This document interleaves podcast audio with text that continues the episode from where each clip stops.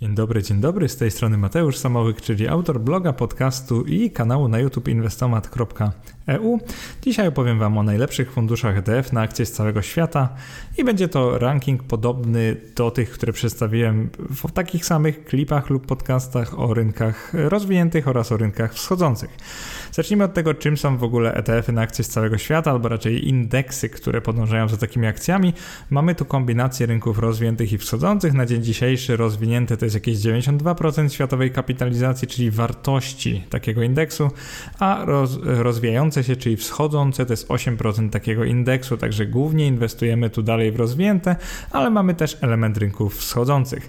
I teraz jaka jest największa zaleta takiego inwestowania? Przede wszystkim nie obstawiamy zwycięzców przyszłych, tylko po prostu kupujemy wszystkie spółki świata, albo raczej te największe spółki świata, jak zaraz zobaczycie, w proporcji rynkowej, czyli takiej, jaka jest na dzień dzisiejszy, więc jeżeli dana spółka na przykład stanowi trzy procent światowej kapitalizacji, czyli wartości giełdowej, no to po prostu tyle będzie jej w tym indeksie. Zaletą takich E T F-ów jest to, że jeżeli na przykład rynki wschodzące rozwijałyby się szybciej od rozwiniętych, to z czasem przybywałoby ich pod względem wartości w tym E T F-ie i jakby proporcja jego by się zmieniała. Natomiast myślenie takie, że rynki wschodzące mogą przebić rozwinięte, to jest jakaś mrzonka, to jest praktycznie niemożliwe, ponieważ E T F ten działa w ten sposób, a raczej indeksy działają w ten sposób, że jeżeli um, jakieś spółki z rynków wschodzących albo w ogóle giełda, rynek wschodzący będzie radził sobie świetnie, gospodarka będzie rosła, to w końcu wejdzie ona do rynków rozwiniętych, czyli po prostu jeżeli rynki wschodzące będą działały sobie, działały naprawdę genialnie, rosły w jakimś takim zatrważającym, no szybkim tempie, to wtedy wejdą one do rynków rozwiniętych, czyli tak jakby rynki rozwinięte skazane są na zwycięstwo z rynkami wschodzącymi i oczywiście były okresy, kiedy te drugie radziły sobie lepiej od pierwszych, ale to jest takie trochę aktywne obstawianie i zgadywanie, kiedy warto mieć które rynki, dlatego jeżeli lubisz prostotę, to jest to wpis dla Ciebie i podcast dla Ciebie. Zacznijmy od tego, że będą to E T F-y na prawie cały świat, nie na cały świat, ponieważ na około sto dziewięćdziesiąt krajów świata tylko blisko sześćdziesiąt ma giełdy papierów wartościowych, a z tego jedynie około pięćdziesiąt zalicza się do indeksów akcji globalnych, czyli tych rozwiniętych i wschodzących, które dziś omówimy. I dzisiaj się może trochę zdziwicie, bo będzie tu tylko sześć funduszy E T F, nie dziesięć, nie czternaście, nie siedemnaście, nie tak jak było w poprzednich wpisach tego typu, tylko sześć funduszy i to obydwu typów, czyli distributing i accumulating. I dla tych, którzy będą zdziwieni, to powiem tylko tyle, że funduszy na indeksy M S C I A C W I lub F T S E All World jest bardzo mało. Jest ich właśnie sześć na całym rynku europejskim i tak naprawdę w Ameryce nie ma wcale takich funduszy. Ciekawostka dla tych, którzy dziwią się, że omówimy dzisiaj tylko sześć takich tworów. Zacznijmy od oceny wielkości aktywów i kosztów rocznych. Tutaj jak zwykle mamy taką tabelkę, gdzie oceniam wszystkie fundusze. Największy z funduszy nazywa się Vanguard F T S E All World UCITS E T F. On jest w wersji distributing, także to jest jedyny wypłacający dywidendy E T F, więc jeżeli nie pasuje Wam inwestycja w taki E T F, to już skreślacie największy z tego porównania. W chwili nagrywania tego klipu, tego podcastu miał on aktywa wynoszące osiem miliardów euro, czyli dość sporo, ale to jest około pięciokrotnie mniej od największego funduszu na rynki rozwinięte, który opisałem w jednym z poprzednich podcastów. W pierwszej trójce znajdują się także fundusze iShares M S C I A C W I UCITS E T F, to jest Accumulating, oraz Vanguard F T S E All World UCITS, to jest też Accumulating, także obydwa, drugi i trzeci są akumulujące, aktywa mają bardzo podobne do pierwszego, no trochę niższe, bo tam bliżej cztery i pół do pięciu miliardów euro, ale to jest dalej bardzo dużo, to czyni je bardzo dużymi funduszami i na pewno takimi, nazwijmy to, godnymi inwestycji. Nawet dwa najmniejsze pod względem wysokości aktywów fundusze, czyli Lyxor M S C I All Country World, czyli po prostu A C W I, lub e, S P D R M S C I A C W I I M I e, UCITS, posiadają aktywa na tyle wysokie, że z płynnością nie powinno być żadnego problemu. Oczywiście płynność z wielkością aktywów nie zawsze ma bezpośrednią korelację, ale oczywiście jeżeli jakiś fundusz ma wyższe aktywa, to więcej inwestorów albo inwestorzy mają tam większe środki, więc siłą rzeczy płynność powinna być na giełdzie wyższa. Nawet te fundusze nie są jakieś mikroskopijne, ponieważ mają teraz aktywa siedem, wynoszące siedemset czterdzieści dwa oraz czterysta czterdzieści jeden milionów euro, czyli powiedziałbym, że są średniej wielkości, jak najbardziej można w nie inwestować. No niestety jest trochę gorzej, jeżeli chodzi o e, koszty roczne, one wynoszą dla nich odpowiednio zero przecinek czterdzieści pięć procent oraz zero przecinek czterdzieści procent. Tracking difference, czyli różnica od wzorowania, czyli takie prawdziwe wyniki E T F-ów też nie są najlepsze. W przypadku Lyxora jest trochę lepiej niż kosztowo, bo wynoszą one zero przecinek dwadzieścia trzy procent, a w przypadku S P D R M S C I A C W I jest to zero przecinek czterdzieści trzy procent. Czyli powiedzmy, no nie jest najlepiej, odstają dużo, zwłaszcza od funduszy Vanguarda, ale do tego zaraz dojdziemy. I teraz taką zmianą, którą wykonałem w tym rankingu wobec poprzednich, nauczony doświadczeniem, zdecydowałem się dzisiaj ocenić różnicę odzorowania, czyli te prawdziwe wyniki E T F-a względem indeksu w ujęciu bieżącym, czyli tylko uśredniając wyniki z trzech ostatnich lat, a nie z ostatnich dziesięciu, czy tam piętnastu, jak to robiłem w poprzednich analizach. I dodaję to analizie wiarygodności i jednocześnie nie karając funduszy, których zarządzanie było kiepskie, ale ostatnio się poprawiło, bo jeżeli dziesięć lat temu fundusz miał wysoki tracking difference, czyli radził sobie dużo gorzej od benchmarku, to nie znaczy, że teraz tak jest, więc nie chciałbym karać funduszy za to, że kiedyś były kiepsko prowadzone. Teraz jeżeli chodzi o koszty, to wygrywają tu trzy największe fundusze, czyli dwa Vanguardy w obydwu wersjach oraz iShares M S C I A C W I. Natomiast jeżeli chodzi o ten tracking difference, czyli te prawdziwe wyniki, to w ostatnich trzech latach Vanguardy po prostu zmiotły konkurencję, wynosiło to zero przecinek pięć procent odpowiednio dla wersji distributing oraz accumulating. Dla iShares M S C I A C W I wynosiło to zero przecinek dwadzieścia trzy procent, czyli nie jest tak źle, ale mimo wszystko jest gorzej od Vanguardów. Tylko pamiętajmy teraz, że Vanguardy podążają za innym indeksem, jakim jest F T S E All World, później rozwinie to, w jaki sposób jest to inny indeks, a ten fundusz iShares nadąża za M S C I A C W I, czyli innym indeksem. Jeżeli chodzi o dostępność tych E T F-ów, które właśnie Wam wymieniłem, to w, u większości polskich maklerów kupimy dwa z nich, a raczej w M-Banku i X T B kupimy dwa, fundusze w BOŚ kupimy cztery, więc jeżeli chcemy mieć największy, jak największy wybór, no to BOŚ tutaj będzie najlepszym rachunkiem, przynajmniej w tej chwili, ponieważ znajdziemy tam cztery spośród sześciu funduszy. Jeżeli chodzi o notowania na giełdach, no to cała szóstka jest notowana na frankfurskiej Xetrze, czyli na niemieckiej giełdzie papierów wartościowych. Jeżeli chodzi o Londyn, to znajdziemy tam łącznie pięć na sześć funduszy w wersji dolarowej, cztery fundusze w wersji funtowej, nazwijmy to w funcie. W Amsterdamie znajdziemy cztery na sześć z tych funduszy. I teraz ciekawostka jest taka, że największego funduszu nie znajdziemy w tej chwili ani w BOŚ, ani w M-Banku, ani w X T B, natomiast e, jego wersja Accumulating, czyli Vanguard F T S E All World Accumulating, znajdziemy w każdym z tych trzech e, domów maklerskich. Taka ciekawostka.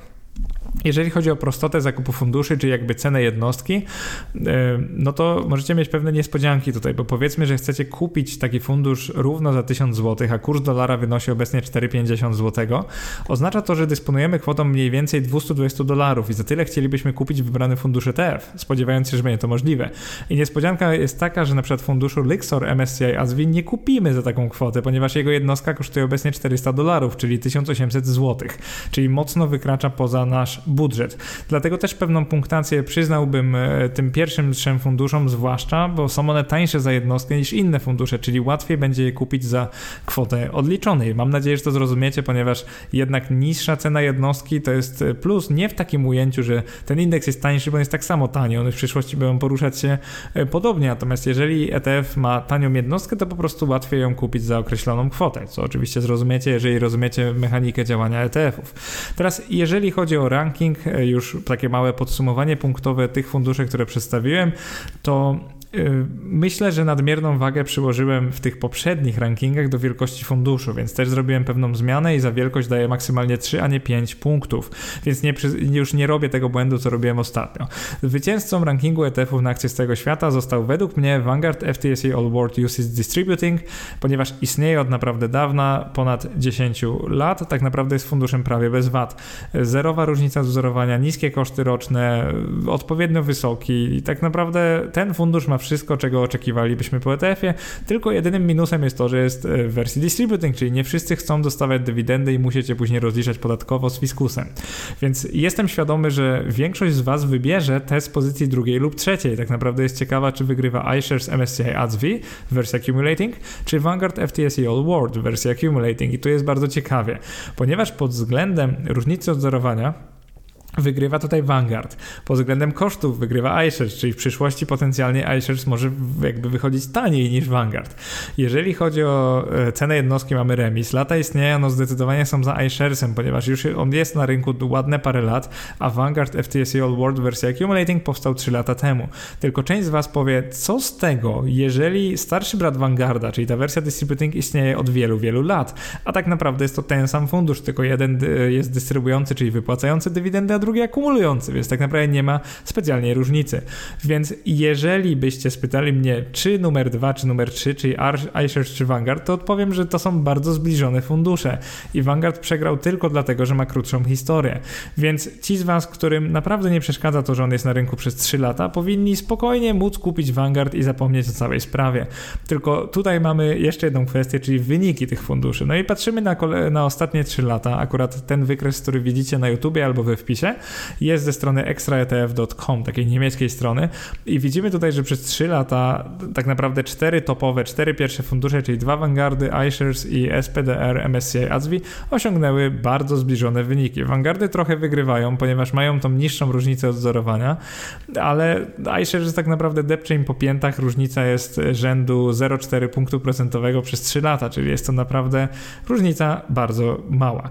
Więc jeżeli opisujemy kilka funduszy o różnicy odwzorowania wynoszącej między zero a zero przecinek dwadzieścia pięć procent rocznie, to siłą rzeczy większą różnicę w wyniku inwestycyjnym zauważymy dopiero po kilkunastu lub y, kilkudziesięciu latach, czyli po naprawdę takim długim okresie inwestycyjnym. Więc pytanie brzmi, jak to możliwe, że E T F-y na odmienne indeksy, jakimi są M S C I A C W I i F T S E, czyli F T S E All World, notują prawie identyczne wyniki? No i odpowiedź leży w ich składach, które teraz omówimy, zaraz wam to wyjaśnię. To teraz krótko o tych indeksach. Sześć funduszy inwestuje tak naprawdę w trzy różne indeksy. Pierwszym i głównym z nich jest indeks M S C I A C W I, czyli All Country World, który śledzi trzy z opisywanych sześciu funduszy E T F. I wedle M S C I inwestuje ten, znaczy ten indeks jest na trzy tysiące około spółek, które stanowią blisko osiemdziesiąt pięć procent globalnej kapitalizacji giełdowej. I tam są tylko duże i średnie spółki, także to nie jest indeks na cały świat, tylko na osiemdziesiąt pięć procent świata. Później mamy indeks M S C I A C W I I M I, czyli Investable Market. I ten indeks śledzi jeden z funduszy S P D R, właśnie ten, który w nazwie ma I M I, czyli jeden z sześciu. I teraz uwaga, czym jest indeks albo fundusz opierający się na indeksie I M I, czym powinien być? Ten indeks zawiera ponad dziewięć tysięcy spółek, więc według dostawcy pokrywa dziewięćdziesiąt dziewięć procent światowej wartości giełdowej firm i on włącza też do miksu małe spółki. Tylko co z tego, skoro jak później opowiem, ten S P D R nie do końca podąża za tym indeksem, bo tak naprawdę nie kupuje tych małych spółek, ale to inna kwestia. To jest na razie teoria, więc indeks M S C I A C W I I M I jest najbardziej kompletny. Następnie mamy indeks ten, na którym bazują właśnie głównie Vanguardy, czyli indeks F T S E All World, śledzony przez dwa E T F-y prowadzone przez Vanguard z tego zestawienia. Jest w nim ponad cztery tysiące dużych i średnich spółek, które według F T S E F T S E stanowią pomiędzy dziewięćdziesiąt procent a dziewięćdziesiąt pięć procent światowej kapitalizacji giełdowej. Czyli najmniej kompletny jest M S C I A C W I, najbardziej kompletny jest M S C I A C W I I M I, przynajmniej w teorii.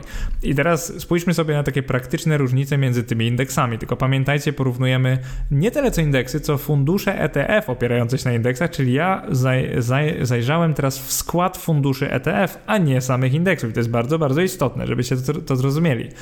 Więc mamy trzy różne E T F-y. M S C I A C W I wziąłem ten iShares, M S C I A C W I I M I wziąłem ten S P D R, bo to jest jedyny, który opiera się na tym indeksie, a F T S E All World wziąłem oczywiście Vanguarda i tak naprawdę one mają identyczny skład, więc wziąłem jeden z nich. Krajów w składzie najwięcej ma Vanguard czterdzieści dziewięć i ten czterdzieści dziewięć to jest po prostu Pakistan. Jego nie ma w M S C I A C W I.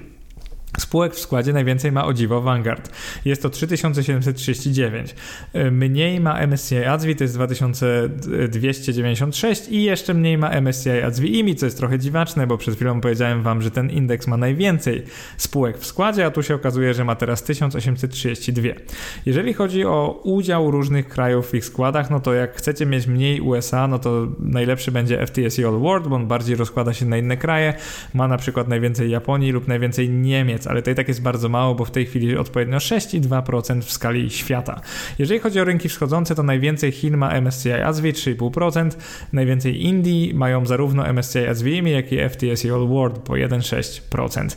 Udział Brazylii w składzie największy jest w F T S E All World, to jest zero przecinek siedem procent. I tak mniej więcej rozkładają się w tej chwili udziały poszczególnych państw w ich składach. Cała tabelka jest na blogu oraz w klipie na YouTubie.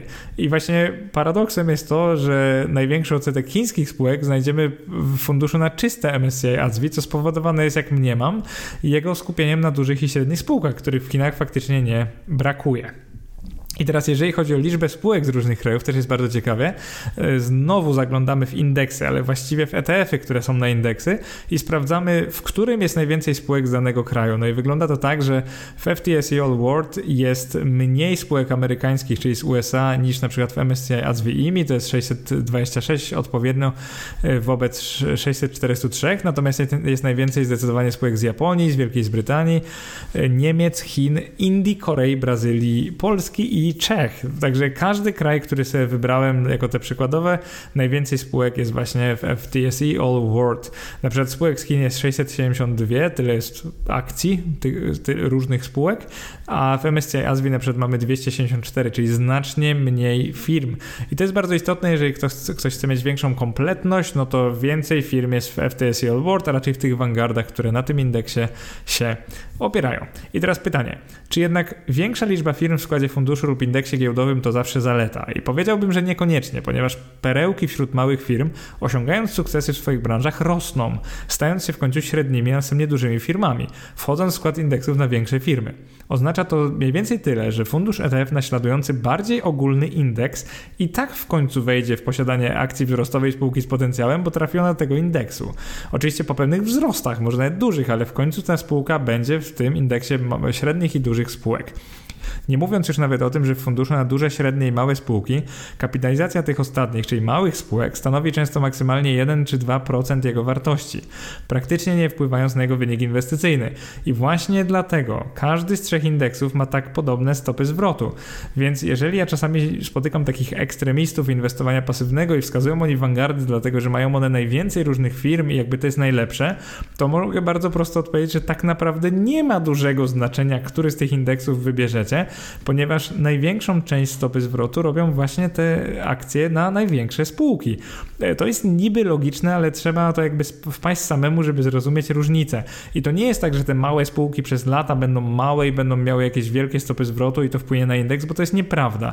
Jak one będą rosły, to wejdą do tych indeksów, które zawierają też średnie spółki, a później duże, dzięki czemu znajdą się na przykład w M S C I A C W I, tym takim ogólnym. Więc jakby z jednej strony więcej spółek nie zawsze znaczy lepszy wynik, z drugiej strony jeżeli liczyć dacie kompletność, no to wybierz oczywiście bardziej kompletny, czyli ten F T S E All World. I jeżeli chodzi o koszty roczne, to możecie domniemywać tutaj, że wyższe koszty to jest więcej spółek, ale tutaj Vanguard F T S E All World od lat udowadnia, że tak nie jest, także więcej spółek nie oznacza wyższych kosztów zarządzania i wyższej różnicy odwzorowania, także Vanguard radzi sobie z tym naprawdę dobrze i właśnie stąd w dzisiejszym rankingu zajął pierwsze i trzecie miejsce odpowiednio w wersjach Distributing i Accumulate. I teraz ostatnie pytanie, najważniejsze. Dla kogo jest indeks M S C I A C W I, a dla kogo F T S E All World? I teraz tak, jeżeli preferujecie E T F akumulujący, to wybieracie spośród właśnie tych dwóch, czyli iShares'a oraz Vanguarda.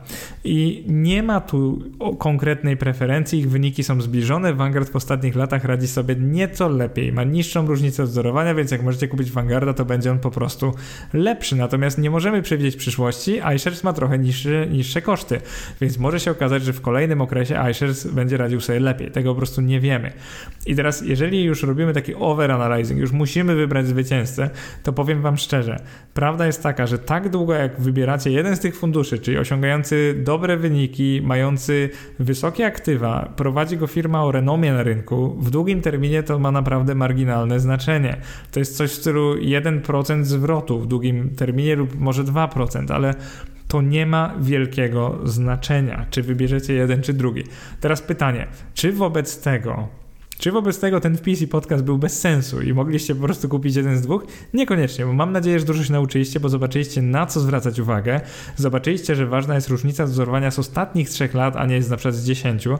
Zobaczyliście, że wielkość to nie zawsze płynność i zobaczyliście też, jak to się w czasie zmienia i to, że na przykład Vanguard jest na trzecim miejscu akumulujący, głównie dlatego, że ma bardzo krótką historię, więc jakby to jest w pewnym sensie nie fair, że są na trzecim, a nie na drugim miejscu, bo mógłby być równie dobrze ex aequo z iSharesem, tylko prawda jest taka, że wylądował tam dlatego, że ma krótszą historię. I teraz na koniec, jak zwykle mam do was pytania, może nie jak zwykle, ale jak zwykle w tych rankingach.